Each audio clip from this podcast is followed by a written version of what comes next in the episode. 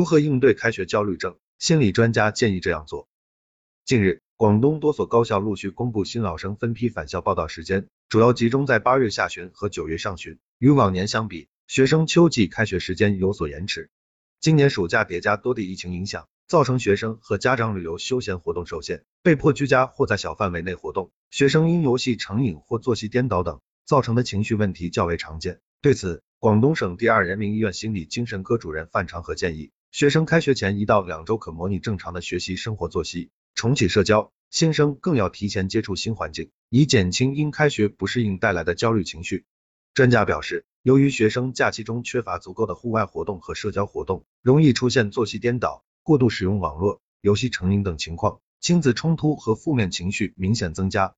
产生心理健康问题，与青少年本身的心理素质基础有关，也是遗传因素、环境因素和临时性应激因素等共同作用的结果。疫情就是一个大的环境因素。范长和提到，在近两年疫情环境之下，包括情绪障碍、自杀自伤、睡眠障碍、亲子关系冲突、游戏成瘾等在内的青少年心理健康问题表现得非常突出。以游戏成瘾为例，他介绍，游戏成瘾的青少年会对游戏产生类似物质成瘾的症状，打游戏时间不断增长，明显超出正常的使用时间。他们会感觉一天不打游戏就浑身难受，将玩游戏变成一切活动的中心，从而影响正常生活和社交。如果青少年出现上述症状，达到了影响社会功能的程度，比如影响学习、人际关系、生活作息，或出现情绪症状，范长和建议学生和家长应尽早寻求心理医生的专业帮助，由医生评估后确定调节或治疗的方法。秋季学期开学在即，开学焦虑症应该如何应对？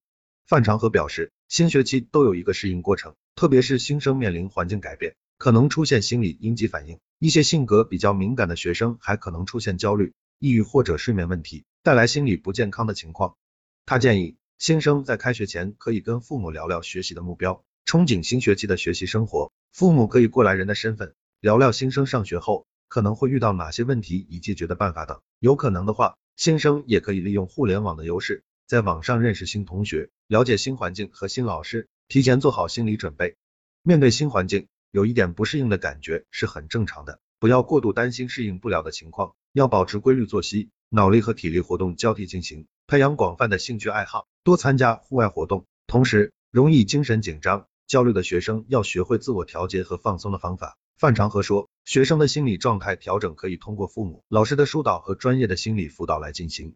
近年来，由于社会对于心理健康的普遍关注，就诊率和识别率提高，青少年心理健康问题似乎呈现明显上升趋势。范长和认为，要避免出现心理问题。首先要培养良好的心理素质，这与健康的家庭环境、亲子关系、掌握心理卫生知识等因素相关。